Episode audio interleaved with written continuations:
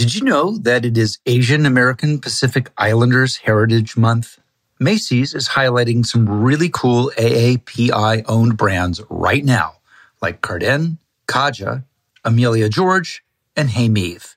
Plus, you can help support college access and student success when you donate online or round up in store to APIA Scholars. APIA is the nation's leading nonprofit organization devoted to the academic, personal, and professional success of Asian American, Native, Hawaiian, and Pacific Islander students. Shop Asian American and Pacific Islander owned brands at Macy's.com or in store. The best part of spring cleaning is the post clean clarity you get. It's kind of like when you find out that you've been paying a fortune for wireless, and then Mint Mobile has phone plans for $15 a month when you purchase a three month plan. It's time to switch to Mint Mobile. All plans come with high speed data, unlimited talk and text delivered on the nation's largest 5G network. Use your own phone and any Mint Mobile plan and bring your own phone number along with your existing contacts. Ditch overpriced wireless with Mint Mobile's limited time deal and get three months of premium wireless service for 15 bucks a month. My team here, they're on Mint Mobile and they like it. For a fraction of the cost, Mint Mobile proved to have excellent coverage with no drop calls or unsent texts. Plus, they make it super easy for me to activate my device just by following a few simple steps online. And bam, done. To get this new customer offer and the new three-month unlimited wireless plan for just 15 bucks a month, go to mintmobile.com slash literally. That's mintmobile.com slash literally. Cut your wireless bill to 15 bucks a month at mintmobile.com slash literally. $45 upfront payment required, equivalent to $15 a month. New customers on first three month plan only. Speeds slower above 40 gigabytes on unlimited plan. Additional taxes, fees, and restrictions apply. See Mint Mobile for details. I wrote a, a, a memoir a few years ago, and at one point we were going to call it "No Coke for Duckie." Because amazing, uh, because amazing. no one ever offered me drugs uh, because What? I think they just thought I was a musical theater nerd, which I am, and I don't do drugs. But I think people just sensed it. They were like, "That guy's a dork. We're not going to offer him drugs," and that actually obviously worked out great Wow. for me.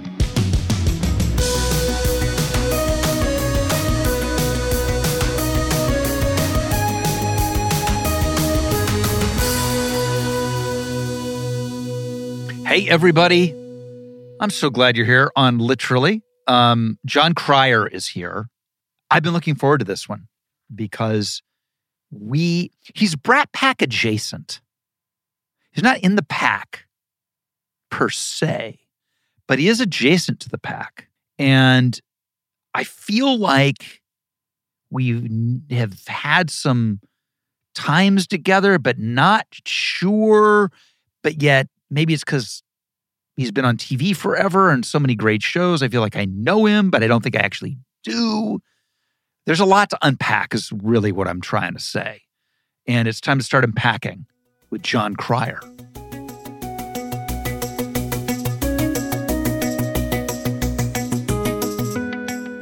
Hey, Rob Lowe. What's How are on? you? I'm trying to think of like how like I, we've spent time together, but like I don't have a time. Like, have we? but you, do I you know left no you, impression whatsoever. Jon? You left no impression. do I know you, Jon? I'm Well, well, we have been in the same circles for decades, decades. obviously. Yes. Uh, and we have, uh, uh, and the crazy thing was, I just met Kiefer Sutherland like two weeks ago for the first time in my life, That and that's is- nuts. that's that's weird. That that's ex- I kind of feel the same way with us. I feel like we haven't had the proper amount of FaceTime together. No, we have not. We have not. So this is. Uh, I'm very much looking forward to this.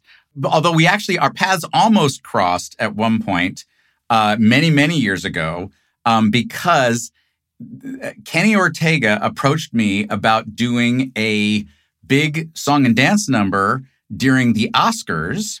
Where they wanted to have old Hollywood sort of meet young Hollywood. Yeah. Oh yes. and uh, and I remember I really wanted to do that. Um, I think I had a scheduling thing um, because I love Kenny Ortega, the the the you know choreographer. Uh, and I was like, "Yeah, are you kidding? Be on the Oscars? This is gonna be great." And then it, and I was just crushed. I was crestfallen that I was not able to participate. Uh, and then uh, you had the fun of actually being a part of that number. I, I know. Now, were you, because there were two, I, I get all the flack for the Yes. horrendous boondoggle, the Waterloo that was the opening of the Oscars. But but but we what people forget was the other number, which Uh-huh. was called Young Hollywood. That was it. That was what he wanted me to be a part So of. you were so maybe you would have been swinging on the rope that Christian Slater swung in on. Yes, that, and, and and and and you're absolutely right in that the whole thing was a boondoggle. Absolutely, that that you that it was it was poorly uh, thought out. Let's just say that. I, you know, Allan Carr was the guy that came to who produced it, and that taught me my one of my number one isms of Hollywood is never trust a man in a caftan.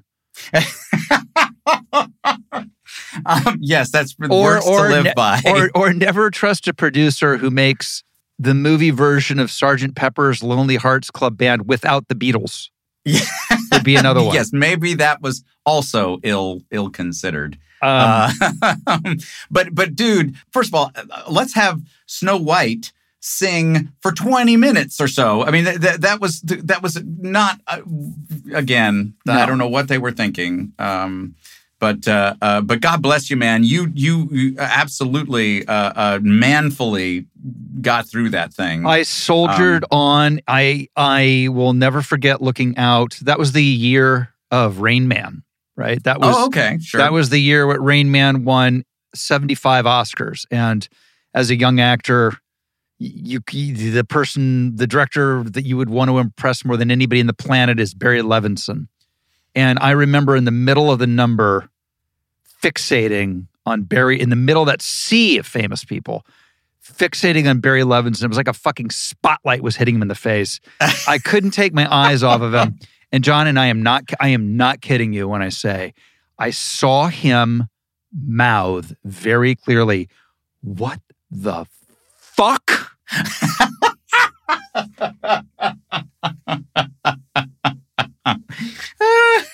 You know, and then and then you know your actor's ego takes over. You're like, "Ah, what the fuck does Barry Levinson know? I'm killing." You know, Uh-huh. Oh, Let's go on with the, the show. oh, well, fucking dude, fiasco. yeah. Again, uh, but but like I said, I want I uh, there, but for the grace of God, you know, I I, I wanted to be there too. You know, I uh, you know. Well, listen, you've been on Broadway. Obviously, you're, you're a Neil Simon guy, but did you do musical musical theater as a youngin? As a young youngin, I did it like I went to a theater camp called Stage Door Manor. It was, you know, very, you know, so I did a lot of it there, and uh, uh, I, you know, I, I, I did company at Lincoln Center. Uh, Oh, no that's like way. my my my big uh, uh, musical credit. Yeah. when well, did, wait, that- when that- did you do when did you do Company? I love that. I just saw the the revival. I saw the before it came to Broadway. I saw it in in the West End. That that iteration of the new Company, which is fantastic. Yeah, it's a remarkable reimagining of it. But uh, Yeah. but yeah, I had uh, no. Actually, it was. Uh, I don't know if you remember. There was a guy I used to do a TV show uh, uh, called Two and a Half Men with uh, Charlie I know that. Charlie I know, Sheen. I know this gentleman. Uh, yes, and at one point he went insane. Uh, Yes, and I recall they- something like that happening. yeah, something like that vaguely. Uh, and he uh, uh, g- got fired from the show, and the show shut down. And the only offer I got at that moment of being suddenly unemployed was to do company at Lincoln Center. Wow. Um, uh, and it was, but it was it was a. I had been told it was like an encores production, and and you- you've seen encores productions. They're like with the script in hand. yeah, yeah, yeah, yeah. And you you know it's it's it, they throw to, they throw them together really quick, just of beloved old lost musicals or whatever, and uh, and they're and they're really fun. Yeah. Um, so I, I had been told that it was going to be one of those deals. Uh, it was at Lincoln Center. I was like, oh, that'll be fun. You know, we only have two weeks to to to rehearse, but uh, Neil Patrick Harris is playing Bobby, and Wow. Patti LuPone is in it Jesus Christ. and and Stephen Colbert was in it, and Christina Hendricks, and it was this nutty, nutty cast. Um, and uh, I remember they asked. Uh, uh, uh, I, I got a, a call from the director saying, "Oh, you know, uh, tomorrow's your first choreography rehearsal," and I said, "I'm I." Beg your pardon. I, I, this was an encores production. We're not. We're we're not doing choreography. He was like, "Oh no, this is a fully staged production of Company."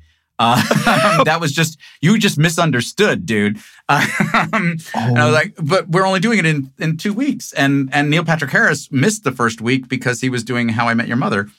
Um, so uh, I get to the to the uh, to Lincoln Center and I'm asking like Stephen Colbert and I'm like, dude, did did you know that this was a fully staged production? And he was like, no, I have to go to karate class because I do karate in the first in the first number. I, you know, we were we uh, uh, me and him and Martha Plimpton. We did not know that it was a fully staged production. Um, we were just sort of drafted into it, but it was really incredibly fun. And they actually shot it um, and they played it in theaters. And it's uh, and Neil Patrick Harris is a flippin' revelation in it. He's he's amazing. Yeah. and it was it was the first time Patti LuPone.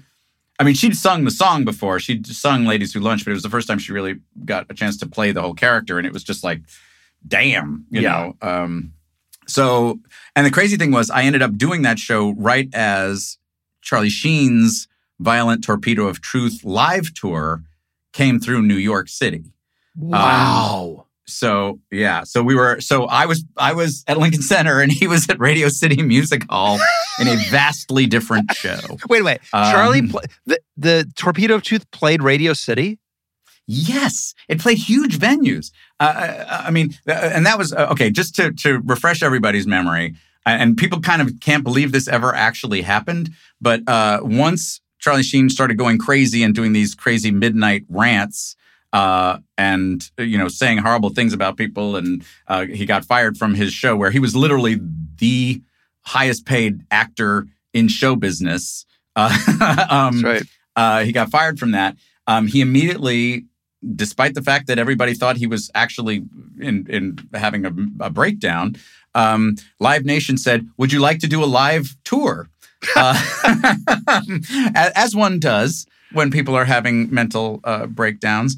Um, so when I heard this, I said, "Well, but Charlie doesn't know how to put together a live." show uh, i don't think i mean i don't know if uh, you know charlie I, you know he's a very gifted performer but um that i didn't see that in his toolbox Did they think he was going Um, to do like Mark Twain or? They was Hal Holbrook? What did they? exactly i was like what do you what what what is he going to do as a as a as a show by himself uh, uh, uh, that by the way was booking venues like radio city music hall and Oh my uh, you know arenas you know i mean it it, it- it booked very big venues um so and, and interestingly only recently have i heard from from uh comedy folks who were apparently there was a lot of feelers put out by his management to try and help him build that live show. right. Um, I was just talking with Marc Maron, um, Mhm. and he he was one of the people that they brought up to Charlie's house to say, "Hey, can we come up with an idea?" And they pretty much everybody who came up there came away going, "He's having a mental breakdown. you really shouldn't send him out on the road." But they they did anyway, and uh, we ended up playing the same night. Um, you know, on on uh, you know, he was in Midtown and I was uh, in in Lincoln Center. Which prevented you from seeing his show and vice versa. Yes, yes. Although I don't know he's much of a Sondheim guy. Uh, he might be. You Uh, never know. He's a you know he's he's a mysterious one. Yes, he is. He's an enigma. He, he's he's an enigma, but you know he he may be down with some Sondheim. he might be. I don't want to. Yeah, I don't want to judge. I don't want to. What so much to cover. First of all, I need to figure out why growing up in Ohio and wanting to be an actor and being in the sort of young kid acting Kenley players is, was a thing like was a sort of bus and truck summer stock thing that I heard your mother's name all the time. Why would- Huh. is this possible? Did your mom and my mom go to school together? Where did your mom go? She, there's. I'm telling you, your mom and my mom have a connection, Okay, interesting. and I'm trying well, to there's a- figure this out. okay, in, in Ohio, well, it's a couple of things. My mom grew up in Indiana. Okay, She there it to- is. Where'd she go to school? DePauw. She, she went to DePauw. That's what it is. My mom went to DePauw. oh I th- my I think god! I think they might be sorority sisters. oh my god! Pretty That's sure. amazing. That is amazing. DePauw is a little, a little charming little school in a tiny little town in in Terre Haute in Indiana. That's Um, uh, and and yeah, my mom went there. I mean, it was another era. You know, uh, uh, uh, Vernon Jordan went there, right? Right. Uh, Yep. you know, I don't know if your mom ever ever talked about him. Um, uh, but it was, you know, uh, uh, but yeah, my dad went to that school as well. Oh wow. Um, but that's nuts. That I mean, they got they got married right out of there. um, Same. right out. my of, my my mom and my dad got married right right out of it. Um, you'll have to, yeah. I uh, it'd be great. to Go back in the yearbook and see if Barbara Hepler, oh my god, I'm yeah, because I think I, can- think what it was was like as I wanted to be an actor, the only actor that she'd ever known personally was your mother, huh. and so she'd be like, "Yeah, Gretchen, Gretchen, she's she she made she made it. She went to New York and she's doing her thing." And I, I remember I remember that name. I remember it That's being crazy. Um, well, my mom uh, moved to New York City with my dad, but they were divorced when I was four, and same same. she somehow managed to make a living in New York City as a playwright and an actress as a single mom. In retrospect, I don't know how she did that. Two That- kids. That's a TV show. yeah. Her life. Yeah, yeah, yeah, yeah. Um, and and she refuses to believe that her life is in any way extraordinary. And I, I I've I've tried to impress upon her. It's like you know you lived through the you know World War II and the and the fifties and the birth of feminism, and you like write. She wrote a, a musical called "I'm Getting My Act Together and Taking on the Road." That's what it is. That's what There it we go. That's it. Yeah, and yeah, it was considered a, a sort of breakthrough feminist musical back in Yeah. 1978 when it when it premiered, uh, and uh, and you know she's uh, you know she only sees uh, uh, you know she's like I'm from Indiana. Who cares what I think? And I've been trying to get her to write a book about her life because I think her life is so fascinating. I mean, like it- she. That's the real version of the whatever the talented Mrs. Maisel. Like her, like what the marvelous Mrs. Like, like I want to see that iteration of your mom's life. Yes, I, I agree. I agree. Um, and it was, you know, it was. I I loved it. I loved growing up backstage. Where we're now, okay, so you had to find the theater from wh- where you were growing up, right? Well, ironically, there was a ton of it. There was this Oh. thing that I'm obsessed with called the Kenley Players, and it was a a traveling John Kenley was this theater impresario, looked like the Riddler from Batman. Um, e- even in 1975, Dayton, Ohio, as a as an eight year old, I was aware that he was a hermaphrodite. Oh my gosh, that is un- how, wow. How does that get? No, no, he's a genius. I- you got to go. No, I'm. How's Ryan Murphy not done the John Kenley? So, uh, believe me, I'm one of the. Chad Lowe had was going to do a documentary, and and Mm-hmm. Mr. Kenley passed away, but he was going to interview. Uh, Chad was going to interview him for this documentary, and he could never really get Mr. Kenley to talk. But um, so he would bring in like whoever was the hottest sort of TV star on their hiatus in the summers pay Mhm. them a fortune. And you would do like a bus and truck version of Oliver if you're like Vincent Price or like like I saw I saw I saw Sandy Duncan in Peter Pan. I saw Shirley Jones, hot off the Partridge Family, and on a clear day you can see forever. I saw Dom DeLuise in Under the Yum Yum Tree. I saw um, Henry Winkler when he was Fonzie. Yes. Came, so and you would play like Dayton, Cincinnati, Mhm. um, Yep. Columbus. So that was like in the summers, like you could audition for the local iteration of those casts. And man, I felt like I was on Broadway. I mean, never got. By the way, never got any of the auditions. I never. Oh no. I never did. But there was a lot of work as a young actor. And, and when I moved to LA, there's no theater. Mhm. No, no, it's it was a, it's a it's barren. I, I I there's touring shows occasionally come through, Yeah. but nothing that feels like self generated. Certainly back not in the 70s and 80s. Yeah. You know, obviously it's a different situation now, but um, but back then, yeah, no, you're you're the, the only thing is movies and TV in in Los Angeles. You've got you've got you're either in the NFL playing football. There's no there's no Pop Warner. Yeah. and that's a shame, actually, because Yeah. how do you build, you know, the, everything has to sort of come from, it has to be zero to 60. You know, it's got to be somebody who's never done anything before. Suddenly he's got something. It's like, well, no, training might help. Well, Do you know what I find? I'm curious. Do you find it is I'm, this is not a knock on anything other than it's just a fact that I've noticed that young actors have grown up with directors telling them where to go, what to do, and how to do it. I remember the first day a director ever told me. So I, I'm thinking you would come in the door, and then when Billy Joe says, uh, you know, how's your mother? You kind of maybe maybe you kind of sit at the table, and then like uh, it was unheard when I came up. That was unheard of. Directors did not do that. Actors figured out what the fuck they were going to do, Mhm. and then the directors figured out where to put the, ca- the you know, like Coppola, like Francis Yeah. Ford Coppola didn't tell you where to do or what to. We did it, and he so. But now that's all it is. That's Mhm. all it is. So you have a whole generation of of actors who literally don't know how to walk and talk at the same time. Interesting. Now, okay, was Outsiders was that like your third movie? I My mean, that first, was pretty. first, first. That was your first. Holy smokes, man! first. Wow, wow. So working with Coppola on your first movie, Yeah, that's insane. it was insane. That's insane. it was Uh, insane. I mean, so were you? I imagine intimidated. super intimidated, but also like wanting to murder. Like, like, like, do you know what I mean? Like, yeah, yeah. Oh, you know, wanna like that, it. that kind of great mix of that you search for. It's like crack. You search for it your whole career Mhm. of like working with someone who's a legend and you want to impress them and all you want to do is be seen by them and impress them. And then, but you, all, but you also are like, fucking I'm to run through. Wall. It was the best. It was the best. hmm And and it's an amazing piece of work, you know. And uh, did, like I like on my first, my very first movie, and this is actually an interesting parallel, but with a very different outcome.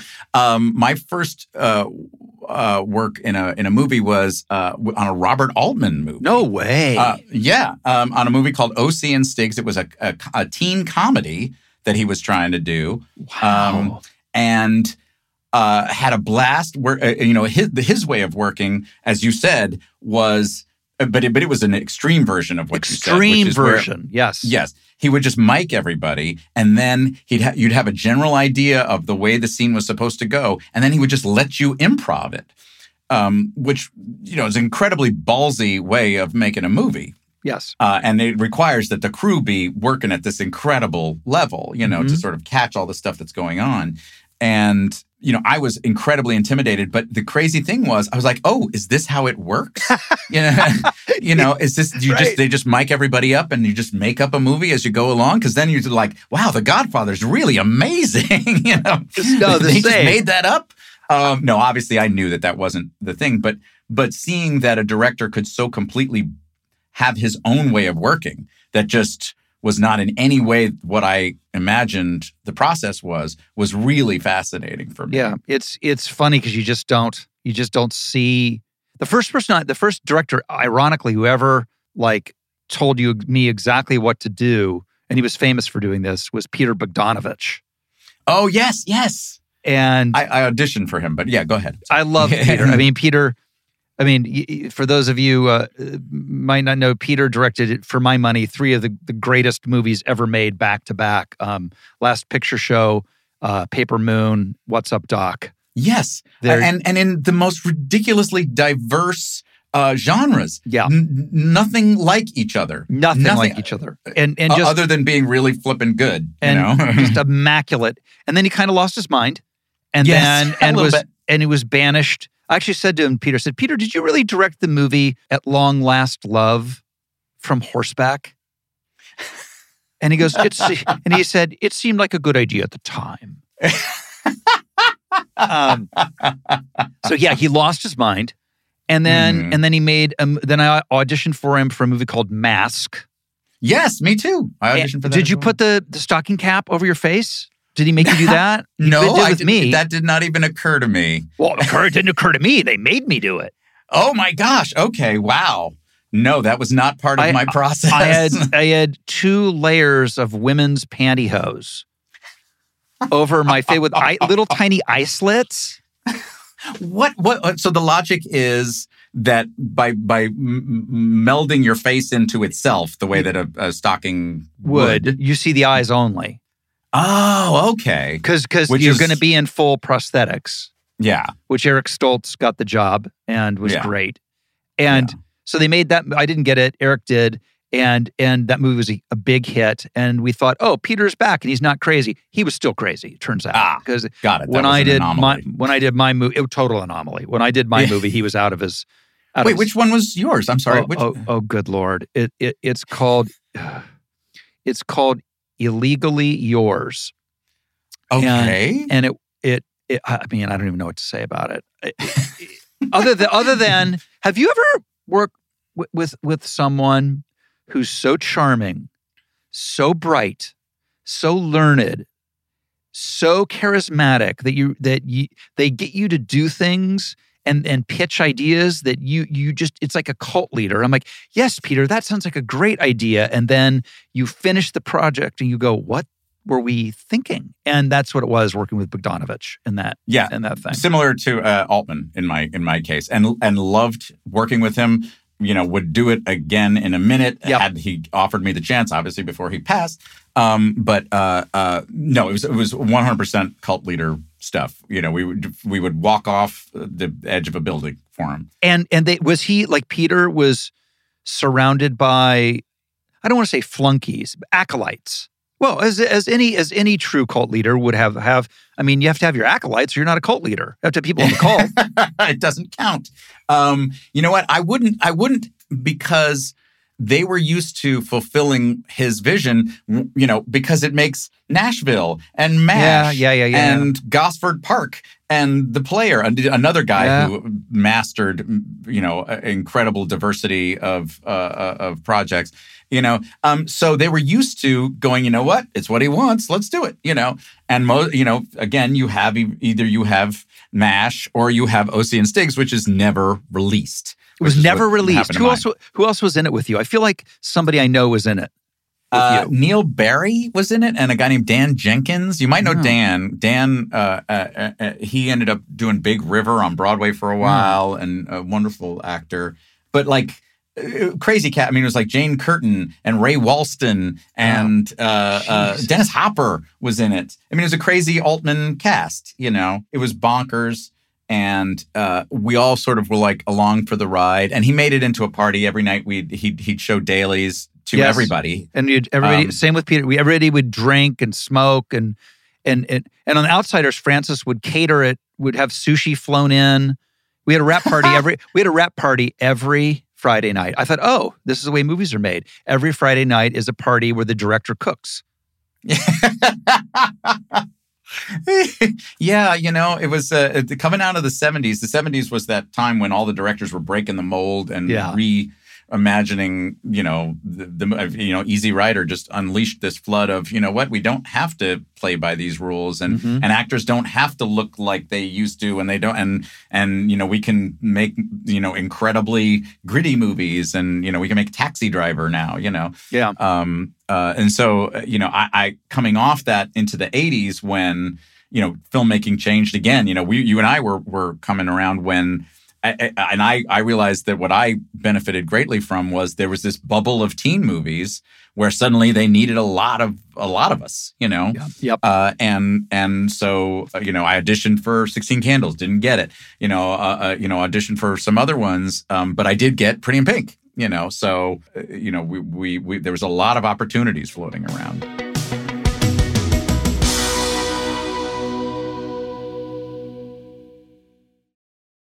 If you're thinking about doing some home remodeling, check out Window World. Go to windowworld.com and check out their Windows Inspiration Guide. The guide is a dream book of page after page of beautiful windows. It's not just about how good they look. These beauties earned the Good Housekeeping Seal and Energy Star certification. Go to windowworld.com to schedule your free consultation. Tell them you heard about it here on Literally with me, Rob Lowe. Window World, America's exterior remodeler. Well, you know, no two travelers are exactly alike, and that means no two trips should be either. Texas, vast landscape of cultures, regions, destinations, and activity allow for such an infinite number of different travel experiences. I mean, I love Texas. I go like this the people of Dallas, the culture of Austin, and I love anytime I get there. If you're a beach person, well, you can go have fun in the sun with Texas' 350 miles of coastline. If you're a rugged vacation type, there's campgrounds, hiking trails, state parks. Golf is nuts there. Foodies. You got your Texas barbecue and live music in Austin. And of course, if you're into the cowboy scene, you can certainly find it there. And now, Travel Texas offers a one of a kind online trip builder that allows users to generate a custom trip matched to their own unique interests.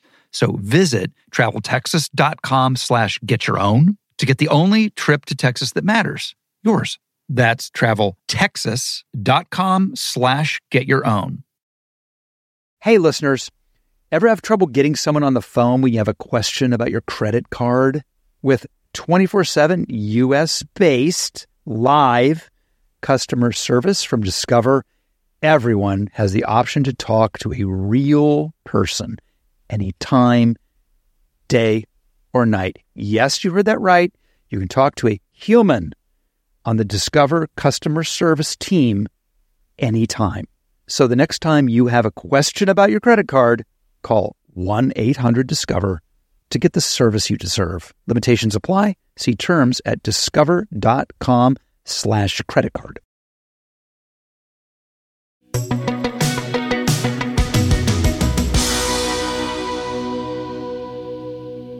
I always forget 16 Candles was first. Yes. Yeah, 16 Candles, then Breakfast Club, actually, which I believe I auditioned for as well. Um, also, obviously, did not get. Same, Uh, same, same. Didn't get. By the way, John, I don't think John John Hughes got whatever I was selling. Oh, interesting. I. I, interesting. I just don't think. I, I, I mean, he made a lot of movies. I was definitely in in the mix, in the cut, as the kids would say today. And my phone never rang, never rang for John Hughes. And I auditioned for the Judd Nelson part in Breakfast Club. Huh. Wow. Wow. Yeah, you know, you never know when people just don't when they're just as you said they're just not buying what you're selling and you can't you know thankfully as i said there was a lot of of opportunities out there so Yeah, i got something Yep, eventually I'd say. you know yeah. Yep. And Spader's in that, obviously.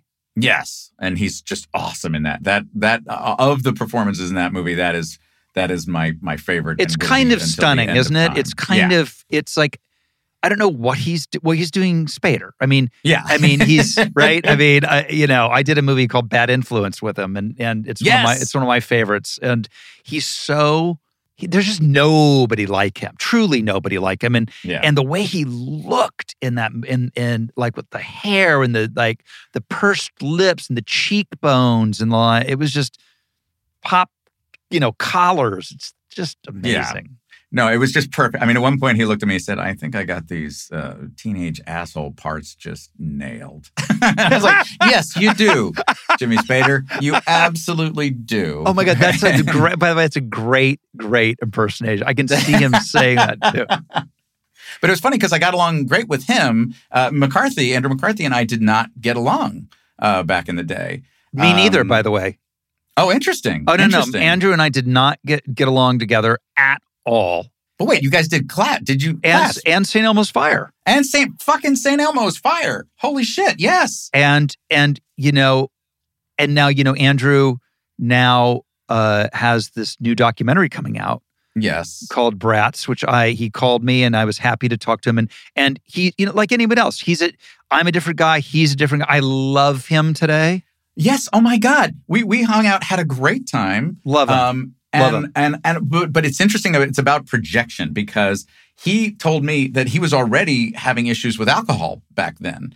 You know Yes. um, that it was already an issue for him. And so now, when I think about it, all the he he was a very reserved guy, very quiet. yeah And and I took that to mean that he just didn't like me, didn't want to have, didn't didn't feel like, didn't feel bothered to talk to me. But in retrospect, you know, he's a guy already, you know, in this incredibly high pressure gig of being an actor on these shows, who's already battling alcohol, yeah you know, and and I go, oh, okay, he was just trying to keep it together, that's You right know? yes yes and I, I- just totally took it, uh, you know, my own insecurities just made it into this other thing, and I'm, you know, I'm mad about that. Obviously, you know, it's like you, you, the opportunity, but uh, you know, take the opportunity now to to, uh, you know, get to get to know him. Yeah, I, I mean, and and that's exactly what he and I have uh, done. And I and you know, look, all of those guys in you know, the what do you call it, the Brat Pack, or the or the, even the even the people who are non-pack. Um, it's like you you just have nothing but love for people who survived that era. It's like, look, Yeah. those are that's our college. That's our Yeah. fraternity, sorority, and that's what it is. And you're like, it- I just it just warms my heart hugely always whenever I see anybody from from the day like that. And Yeah. and Andrews and uh, he, I can't wait to see this documentary. I haven't seen it yet. Me neither. I'm I'm looking forward. Uh, Did you absolutely. did you did you speak in it? Yes, yes. Uh, we had a, you know, that's what brought, you know. Did you uh, say, Andrew, you're me. always such a dick? well, no, we did. We did confront the fact that we did not get along back in the day. You know, That's interesting. um, I don't know if that's going to be in the movie because I don't know if anybody actually gives a shit about oh that. yes, of course they Um, do. I hope it's in. That's great. Yes, I, I hope so too. But um, uh, uh, but you know, but we were all going through our own shit at that time. Yeah. and you know, we would get. I mean, again, the stuff that was thrown at us at that time. You know, it was the, the less than zero age. Oh. You know, uh, um, of just the expectation was, you know, this this incredible decadence. Uh, uh, and and uh, although interestingly, I was always kind of a nerd, so it never. So uh, originally, because I, wrote a, a a memoir a few years ago, and uh, at one point we were going to call it "No Coke for Duckie" because Amazing. uh, because no one ever offered me drugs uh, because I think they just thought I was a musical theater nerd, which I am, um, and didn't, and I don't do drugs. But I think people just sensed it. They were like, "That guy's a dork. We're not going to offer him drugs," and that actually obviously worked out great for me. Um, but Wow. uh, but I but at the time it took down so many people, you know. Yeah. and, uh, and oh my god. So. I don't know how you survived it because for me, you know, I always say that you know people are only as good as their heroes, right? And or you know, if if, if somebody's having a hard time, it, you can go and look at who their heroes are, and you can draw that line. And you know, good, bad, or indifferent. My heroes were like, you know, Keith Richards and Jack Nicholson, and Uh-huh. and and so it's like just people fucking doing lots of toot ski in the bathroom at the Laker game, living on Mulholland Aw. and, and and and Warren, you know, and with a revolving Yes. door Oh of girls. God. So I was like, I'm going to do that. That sounds good to me. Because that's Uh-huh. that's what it means to really be a movie star in LA. Is is well, I'm going to be like Warren Beatty. I'm going to be like Jack Nicholson. I'm going to and and think you know they have a lot of great qualities, but I I of course picked the probably they're they're not good ones and uh, wrote it as far as I could. hmm Yeah, you know, but but th- and that's another thing that uh, uh, the longevity of being, as you said, being a survivor after you know uh, from way back in the day. You know, we we there's something uh, uh, uh, some sort of survival instinct or some base set of skills that we still have Yep. that we can occasionally uh, bring to bear um, to make stuff that people um, uh, that people enjoy. But like also you're still doing and, and I, I just want to compliment you. I love that you're uh, that you know you're doing the more traditional stuff. You're doing the the the the uh, uh, the Fox show, the 911 and, and and what- you know which is I, I have nothing but awe for procedurals for our procedurals Oh. because I know how hard they are. they are, and you're awesome. But also, like the Liberace movie, I was like, holy shit. You know, um, Thank how- you. you know where, where you know uh, uh, that you can still uh, uh, uh, surprise people in that way is just fucking awesome. Oh, uh, thanks, you know, man. and and I, I I just you know that's what I attribute your longevity to. You know, um, uh, it's not just the handsome. Because plenty of handsome people don't work forever in this business, um, but it's like you you come up with a new way to do something, and I think that's fucking amazing. Oh, thanks, man. I mean, and look, we're and we're only as good as our opportunities, and that was just a great, you know, Soderbergh phone call out of the blue, and it's it's. I will tell you, you have a huge body of work. I, I've got a big body work, but there are certain parts like that part. I have three. I have four scenes. Four. Yeah, I've never, ever, ever gotten more lift from anything than that. yeah, you know, you never know. You never know You what's the never- thing that's going to be the thing that resonates with people. You, never, know. you never, ever know. Um. Oh, so you auditioned for St. Elmo's Fire? I did, in fact, and that For- oh, for- that got very oh, that was full of drama. Oh, I let's recall. hear it. Uh, um, because the director uh, uh, Joel uh, Schumacher.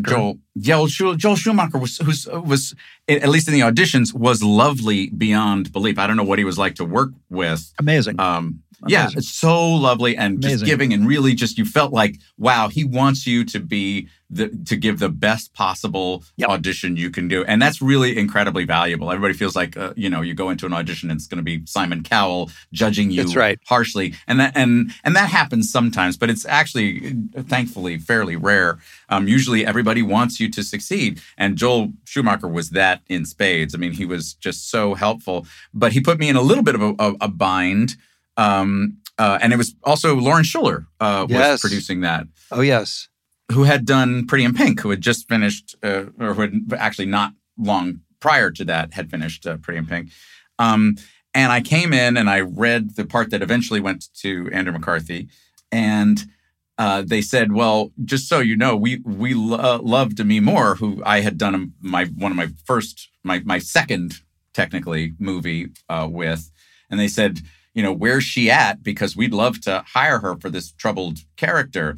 And I said, Well, uh, uh, I 100% fell in love with her while we were shooting. Mhm. Um, uh, but she also 100% is that troubled character, you know. Um, uh, and uh, uh, you know, I don't want to.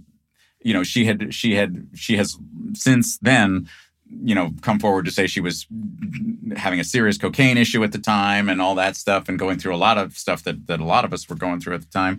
Um, but I felt like I didn't want her to not get the part because of me, because I actually thought she'd be fantastic. Um, but I also wanted to be honest with them as filmmakers that she's got an issue, you know, Right. Yep. uh, and you're going to have to deal with that in some way. And I heard later that they did. Uh, I mean, you you you went through the whole thing. Uh, you know, I don't know what that was like for you. I, I will. Re- I remember I met Joel the same day that Demi came in, and I'll never forget being on the Warner Brothers lot that you know well, and headed to the office, looking for the office to find Joel's office, and seeing this vision walk out into the between the sound stages. The sun was backlighting her hair. She had, she, at that time, she had uh, like almost strawberry reddish blonde hair, and and her long hair, but pulled up over and surrounding a straw hat. I've never seen that before or since. I don't know what that was. And I was like, who is that person? And halfway through my meeting with Joel, he goes, I'm going to bring this other actress that I'm seeing to me. And it was, it was her. And, um, it, it- and we, from that moment, were kind of inseparable for like the next two weeks Oh gosh, okay, and and and there was a lot of fun going on. yeah. So you know, she's one of the most fun One of the fun, people, and, certainly back in the day. Yeah, yeah. You know, and they did, and they and Demi talks about it, they were like, "You got to get it together," and she did, Mhm. and she was the first. And I and I give her, she was a, a total inspiration for me because she got sober, and I'd never seen anyone get sober. I Hmm. didn't know. I didn't know anything about it. How you could do it never occurred to me. What thought it was bull. Whatever I thought about it, watching Demi do it was the inspiration when I finally decided that I was done. I was like, if Demi can do it, I, maybe I can do it. wow, And Wow. um, so, but but it started right there with St. Elmo's Fire, with them going, "Hey, you got to you got to you got to get it together," and she did. Wow. That's yeah, because because I, I I had a similar thing, not quite the same, but when she and I were cast in No Small Affair, we were together like magnets. Yeah. And Yeah. and and I had two of the most fun weeks of my life just going around Los Angeles with her and you know and and uh, uh, being a part of her life. And the hair thing, yeah, she would tuck uh, her hair up into the band of a hat. Yes. Uh, and I remember uh, I was doing Torch Song Trilogy at the time with Harvey Fierstein, and he met her and he said, Who's the girl with the hairy hat? Uh, um, but, uh, uh, uh, but, you know, she was like one of those unforgettable people, you know, and you can see why she gets cast and stuff is because, you know, when she walks through the room, you don't forget it, you No. know. no, they don't. Um, they don't make them like that anymore. Nope. She's a. I mean, Nope. tr- truly the voice, the looks, the talent, all of it. She's the whole. She's the real thing for sure. Yeah. And it was interesting because on No Small Affair, she was really, it was her first kind of lead in a feature. And she was really, really nervous about it, you know. And I, and she had been doing General Hospital for years. So I just assumed she, she felt like an old pro, you know. Right. Um, but no, she had managed to be terrified. And I was terrified too. So I was like, shit, we're both terrified. This is not good. um, but uh, uh, but yeah, but I'm but now how was St. Elmo's as a shoot? Because it's like you know many people consider like the Brat Pack movie. You know, I, it, um, it is. It kind of. I, by the way, the best Brat Pack movie is the The Breakfast Club for sure. uh, yes, I I won't argue with you on I- it. it- that is like head and shoulders. It's like the Goodfellas of uh, yes, of of arguably, of, yes. of the genre. But but boy, people do love this. They love them some St. Elmo's. It was great because I had the part of a lifetime. I had um they wanted me to play the Judd Nelson square preppy part. I Mhm. wanted to Oh. play. I wanted, and that's that was what they wanted me to. Everybody wanted me to do that. Joel, the studio, everybody. I wanted to play the part that I ended up getting, and they were like, "No, we, we don't really see you in that." So I showed up drunk to my meeting with Joel. The Joel, the, the the day that I met Demi, I showed up with a six pack and drank through the entire meet. I was like, "Oh, you don't think I'm a fucking wild man? Really? Here, try this on for size." And and I ended up getting the part and the rest. And so I felt like I don't know. You know what it's like when you're in an ensemble and you just you feel like you have the fucking best part and you can kind of just run amok. yeah, So for me, it was it was heaven. I mean, it was yeah. just- You you feel like you know. It's like I, I th- those times when you go, I know that guy. yes, I so know that guy. Just turned me loose. You Yes. know, that's a that's an incredibly lucky feeling. Um, and yeah, I, I, but that's I, I did not know that you were originally supposed to do the Judd Nelson part. That's fascinating to me. Yeah, I mean it, which is a great, which is a perfectly good part. But I felt like you know I'd been playing preppy. I'd played a couple of Yeah. preppy. Get pre, you know the Spade. You don't want to go. You, you know Spader's got that lane covered. We can't. We can't compete with Spader. exactly. You set the standard.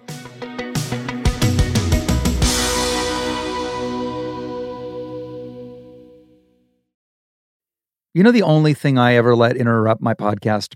My dog. Take a minute now, please.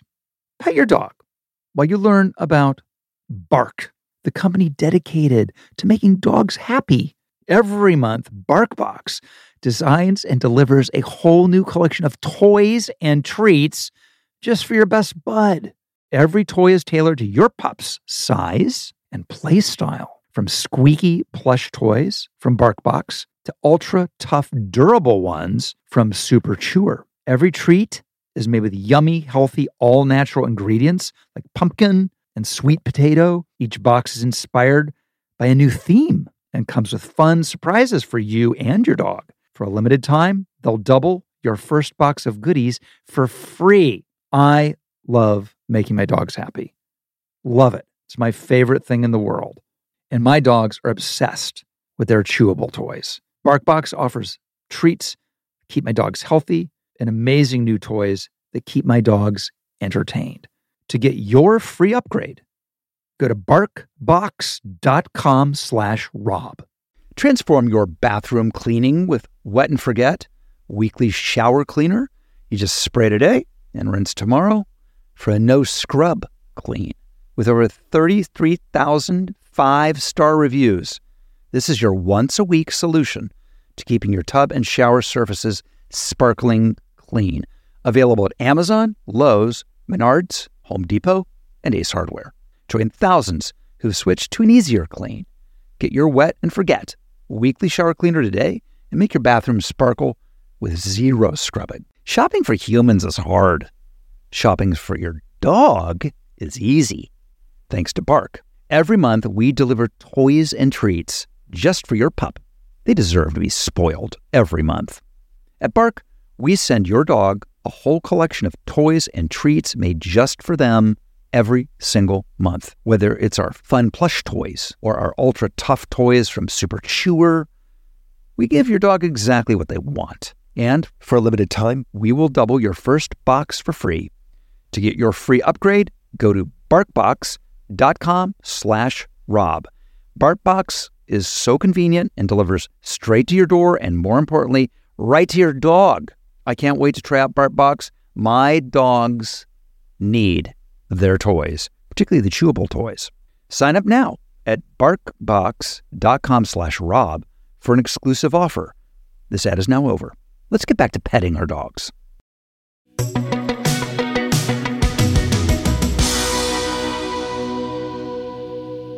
Were you like I've had some auditions for stuff that it was like, okay, I know I am the wrong guy for this, Yeah. but I gotta take a swing. Mhm. Like uh, I auditioned for a Platoon to play the Kevin Dillon part. oh, I can see that. I Um, can see that. Yeah. And and I get to meet Oliver Stone. That's kind of fun. You know, he's a, a filmmaker operating at you know the height of his powers at Yes. that point. And this is a script that everybody reads and goes, "Holy shit! This is one of the most harrowing things I've ever laid eyes on." You know, and Mhm. everybody gets excited. And um, but that audition, I'm supposed to go in, uh, and um, the, it's the scene when when Bunny uh, terrorizes a one-legged Vietnamese guy by shooting at him with a machine gun. Um, Jesus. and I'm like, okay, I'm in an audition situation. I don't have a machine gun or a, a one-legged Vietnamese guy. Mm. Um, how is this going to go? You know, um, so. Uh, uh, uh, you know, and, and I don't know what you do. I mean, you bring a you brought a six pack into your St. Elmo's Fire But yes, but you can't bring a machine gun in. No, exactly. I, I don't even I don't even want to bring a pretend gun in because that just feels weird to me. Although, should I have? Well, but I mean, obviously, I never would have gotten the part. You you raise a very uh, one of the great conundrums of auditioning, which is it's a driving scene. yeah. Do you do you fake do you, fake do the, wheel? Do you do, do you do the hand of the- motion? Of- because of which is really yeah. which is really lame. But then if you're just sitting there, that just feels like you're in a kitchen. That's not right either. No, it's not. It's like so you a, have to make weird choices. yes. Um, I I as as stupid as it sounds, I think two things. I use the fake driving steering wheel, hmm and then um, Allison Janney uh, said this to me, and I think she's absolutely right. Know it cold, but hold the sides in your hand. Yes, yes, I have heard that. I have heard that. Actually, the biggest the the biggest thing that helped me in auditions ever was holding auditions. I, I produced a tiny no budget Mm. movie and I had to read with everybody because we didn't, you know, we just the cheapest way to do it was to bring everybody in and I'll read with them. Yeah. You know, um, and uh, and I saw wonderful actors who I had adored just crash and burn. And I saw people I never heard of do great. And I saw people that I thought were 100%. I wrote this for you. And I would come in and it would not be right, you know? Mm. and it made me realize that uh, an audition can go, you, you can't be, you can't be nervous about it because either you're the right guy for it or you're not.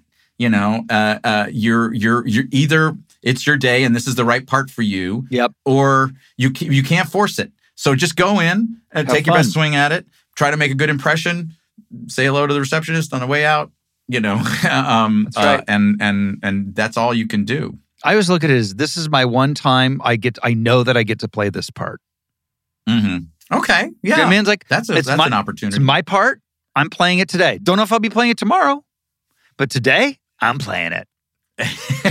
and you're watching it. and you have to watch it. Tell okay, I need to know about extended family because I want to know what being an executive producer is a whole other thing.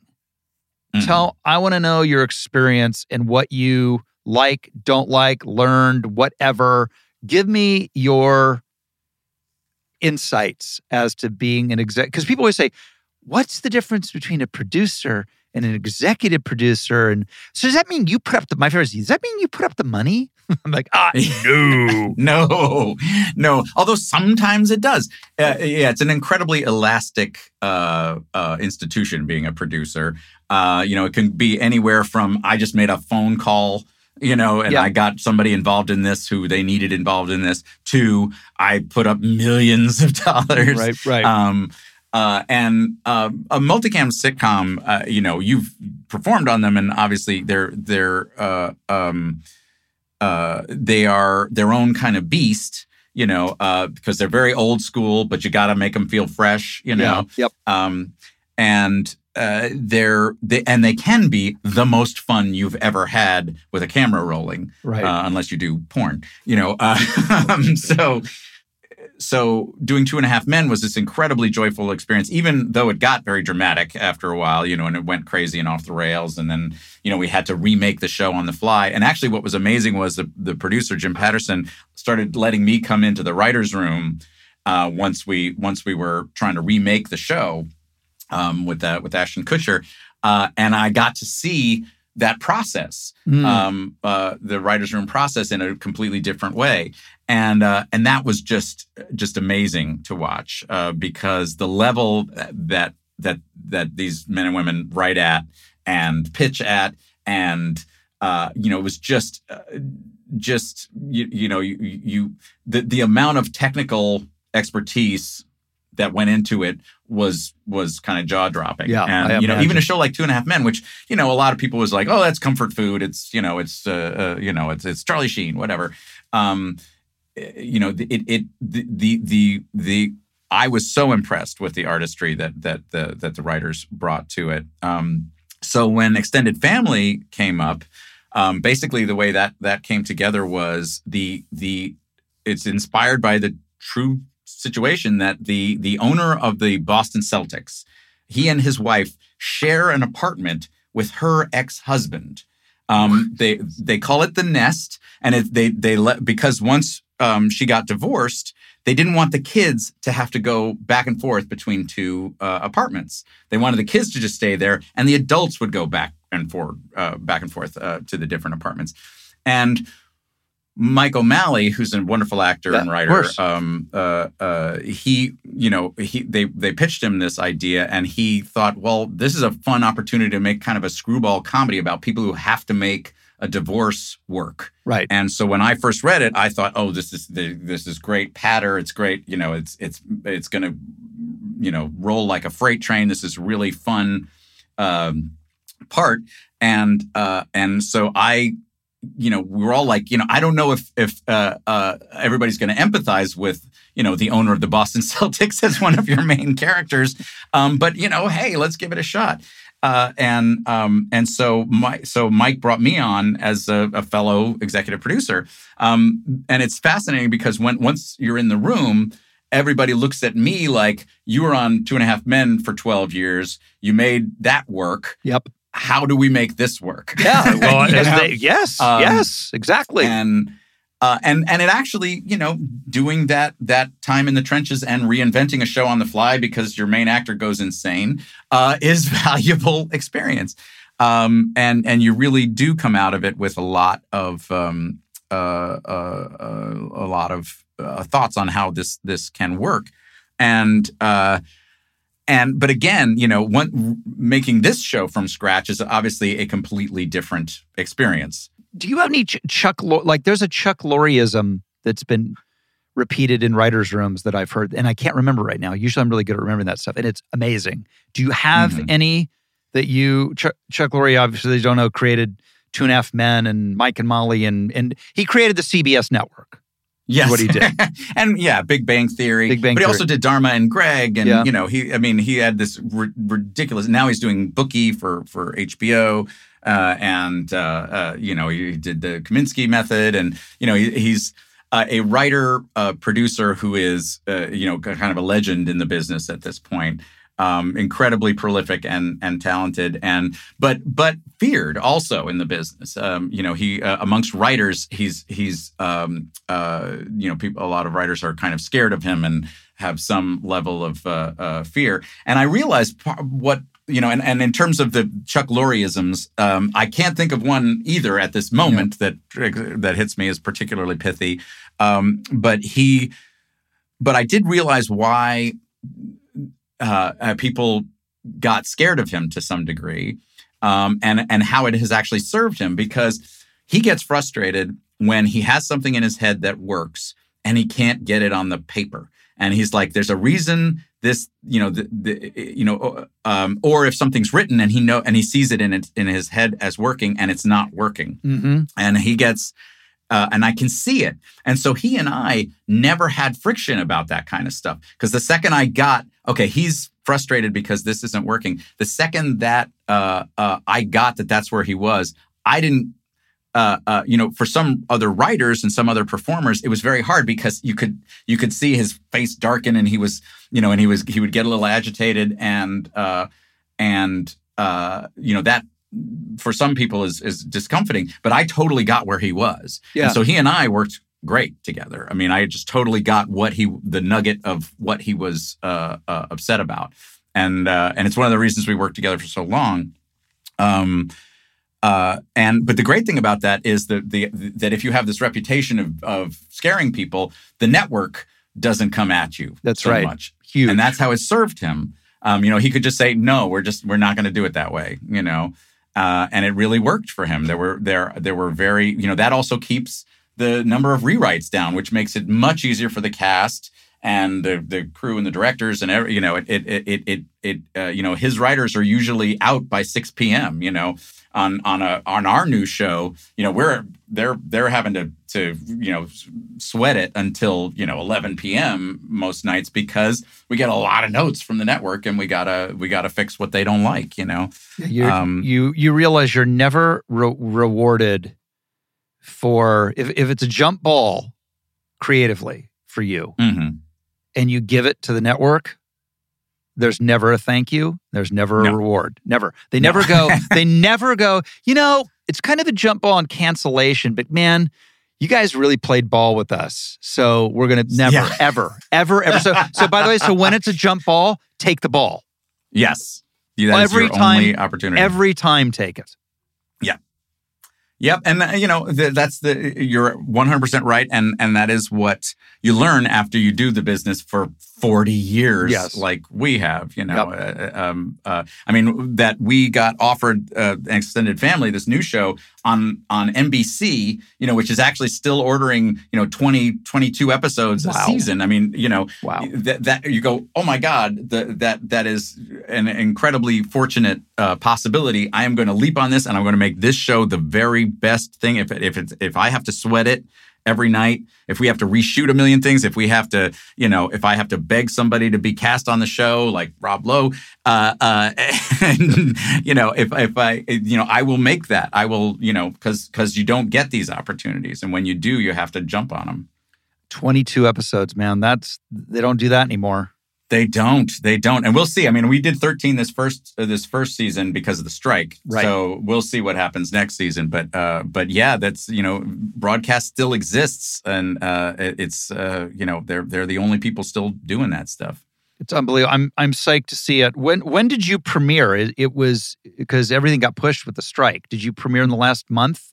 We premiered in Dec- December 23rd of last year. So uh, Right. they, you know, they were putting promos on the football so much that even I was like, okay, I get it. Yes. Um, thank you, NBC, for promoting it uh, to the greatest extent possible. Um, but uh, but yeah, we we uh, premiered on December 23rd, uh, right after a, a playoff football game, and it's been.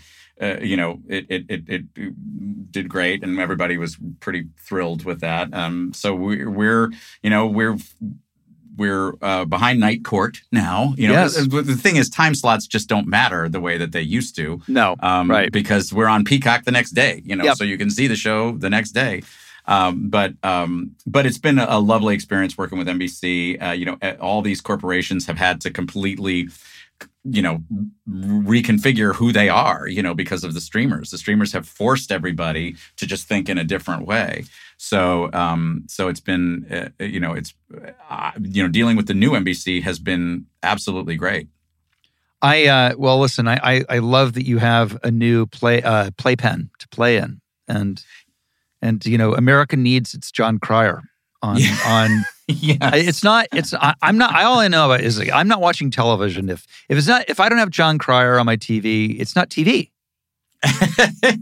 Something, but it's Uh, not yes, TV. It's a service I perform for America. But I also just uh, put out a podcast. Because uh, obviously you Yes. are the, the king of podcasts. Um, but mine is a narrative one. Um, but I but it's also kind of fun because it does sort of play into because it takes place in 1986. Ooh. Uh, so it is you know obviously back in the day for us. yes. Uh, um, uh, but and, and it's and obviously you were very involved in in politics. Yes. Uh, so the, the, you know you will this will this will strike a, a chord with you. Um, a, a, a, guy who made uh, the documentary uh, Active Measures, which is a, a terrific document, documentary if you get a chance to watch it. He came to me and said, "I have this crazy story. It's a true story of a young guy who was a public defender in Miami in 1986." Uh, when and in Miami in 1986 was Scarface, basically. Yes, yes, yes. Um, and he's so he's a public defender. He get his first job his first felony um, uh, as a public defender that he has to to to fight for is this guy who's been arrested with a, a machine gun and a silencer. Uh, okay, Yep. sure. Mhm. Um, you know, it's Miami. Yep. Uh, and he, so he asked the guy, dude, why, why do you have a machine gun and a silencer? And the guy says, well, I've been running guns for the CIA. Uh, and this guy says, uh, sure, sure, you're running guns for the CIA. Uh, and the guy says, you don't believe me? Uh, here's a phone number. Call this phone number. And he calls the phone number. He's like, whatever, I'm on hold. Uh, and it, it turns out it is the phone number of the National Security Council. And in fact, this guy has been running guns for the CIA. In fact, he's been helping to uh, to supply a whole secret war that the Reagan administration is fighting called uh, Iran Contra. I don't know if you remember Uh, that. I know, remember uh, that little, little incident. Oh, that yes. little situation. yes. So the story is the true story of John Mattes, uh, and I'm the narrator of this podcast. It's called Lawyers, Guns, and Money, Yeah. uh, and and it's about how this young guy just got pulled into this huge scandal that was ended up being one of the biggest scandals of uh, uh, uh, of presidential history in the United States. oh, that sounds um, amazing. Yeah, and it's a, it's an absolutely crazy story. Uh, uh, you know, it's it's it, but it's like it's uh, it's like Scarface meets the in-laws because it's also surreal and very funny. Yeah. Um, and the crazy thing was in in researching this story, um, Jack Bryan, who uh, uh, uh, who who came to me uh, with the story, um, has discovered all these. Uh, first of all, a lot of um, the the whole Iran Contra story. There, a lot of it has come to light over the last few years that sort of changes what everybody perceived then, um, because it turns out that uh, the, that the Reagan administration had been funding the Iranians for years, right when they first started. And I don't know if you recall, but there was a whole conspiracy theory about that Reagan had actually paid Iran to keep the American hostages there until he was inaugurated president yes, I've so heard that, that. Jimmy Carter didn't uh, didn't benefit from them, uh, and that has been something that people kind of scoffed at for you know because it sounds ridiculous, um, but uh, there's uh, this uh, large and larger this this increasingly growing body of evidence that yes, that may well have happened.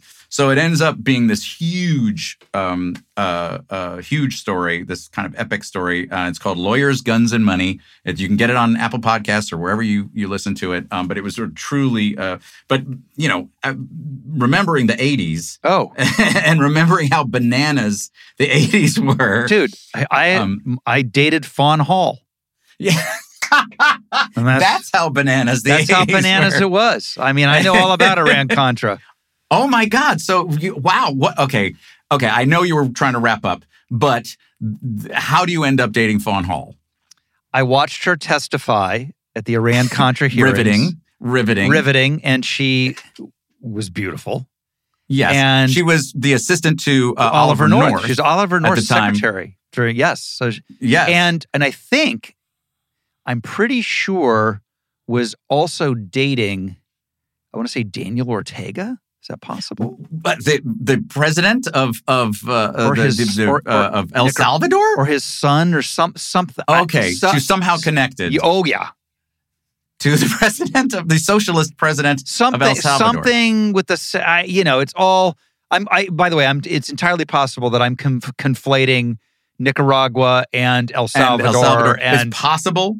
Um, but but again, those were all kind of considered of a piece at the time. The whole secret war was playing out over all Yes. of those countries. yes. Um, Yes. Uh, you know, so, and uh, dude, okay, so she's beautiful. She testifies. she testifies and um how did i get in touch with her i think someone said that they ran into her and and i said did you get her phone number did you and they go yeah and so i i got her phone number and i'll never forget i had two numbers for her. I could call her at her mother's house or the pentagon. And and i thought that was the hottest thing ever. I could call a girl you can call at her mother's house or the Pentagon. And I was like, yeah, this is gonna this is and then and then being the total little dick that I was in those days, I an like our coming out party was the AFI Lifetime Achievement Award for Jack Lemmon. okay. And and I wa- and I walked into that ballroom with Fawn Hall oh, like a week after the Iran Contra hearings, and I am telling you now, man, I it was fucking bananas. Yes, that's bedlam. That is Bed- bedlam. Bedlam. Now, yes, for, for, for the listeners, Fawn Hall was accused of destroying a bunch of documents that also hid, because Oliver North was kind of the architect of this secret war, uh, or certainly the guy who facilitated most of it. Uh, and, uh, uh, you know, so it was, you, you cannot imagine a bigger scandal. No, you you couldn't like, you know, when you when you get when the biggest stars in the world are agog slash starstruck, it, it that that's very hard to pull off. Yes. and you, And Rob we- Lowe, And, did it. And well, listen, it was my date, but she did it. But uh, and and there's a there's this ama- beautiful photo online of us like walking in with a. It's like she was something else. That was yeah. So yeah, I'm I'm definitely going to be checking out Lawyers, Guns, and Money. Also, the title of one of my favorite Warren Zevon songs. Yes, obviously it's an homage. Um, but you'll, when you listen to it, you go, oh, okay, that's why they called it. Yeah, yeah, yeah. Uh, but uh, but yeah, I hope you enjoy it. And uh, um, and dude, thank you. This has been so much fun. yeah, and I I was been looking forward to having you on. I knew that was coming up, and I was like, this is going to be great. And it was you did not disappoint. This was this was a fun one. Absolutely.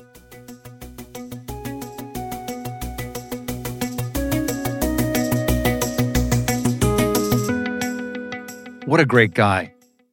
What a guy. That, you know, it's, it's fun when you when you really get to spend time with somebody and they don't disappoint. Like uh, that's that, Jon Cryer is who I want Jon Cryer to be.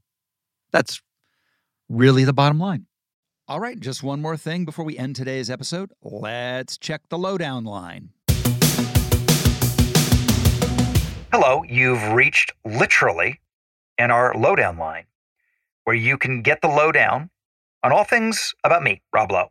323 570 4551.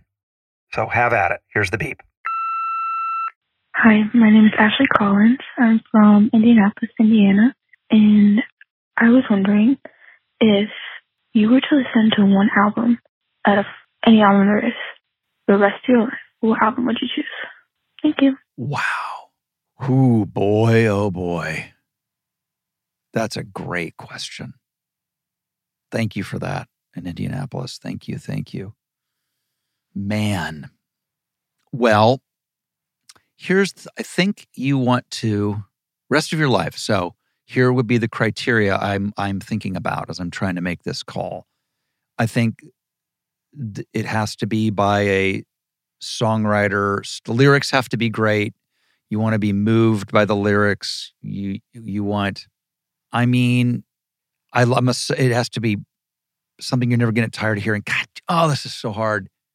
Is it Hotel California by the Eagles? Is it Darkness on the Edge of Town by Bruce Springsteen? Is it Running on Empty by Jackson Browne? Is it Pink Floyd's The Wall? Boy, that's so hard. Is it um and greatest hits don't count, obviously. Because that that makes it a lot easier. Is it Steely Dan's Aja? I mean, I, I just that's the list. So then you got to figure out what what's going off that list. I I'm gonna go with Darkness on the Edge of Town. Bruce Springsteen. That's my call. He's my guy. Everybody knows he's my guy. It, there's there's emotion in it. There's inspiration in it. There's pump you up music. There's some ballads. Um, by the way, Fleetwood Mac Rumours would be on there, but I'm going with Bruce. Thank you. Great question. I could I could debate this for ten years. Thank you. Um, thank you for for uh, for listening. Um, don't forget to give us a nice little review on on on Apple um, and uh, download the rest of uh, the episodes we have, the rest of our season, and um, tell a friend. And in the meantime, I'll see you next week on Literally. You've been listening to Literally with Rob Lowe, produced by me, Sean Doherty, with help from associate producer Sarah Bagar and research by Alyssa Grau. Engineering and mixing by Joanna Samuel. Our executive producers are Rob Lowe for Low Profile, Nick Liao, Adam Sachs, and Jeff Ross for Team Coco, and Colin Anderson for Stitcher. Booking by Deirdre Dodd. Music by Devin Bryant. Special thanks to Hidden City Studios. Thanks for listening. We'll see you next time on Literally.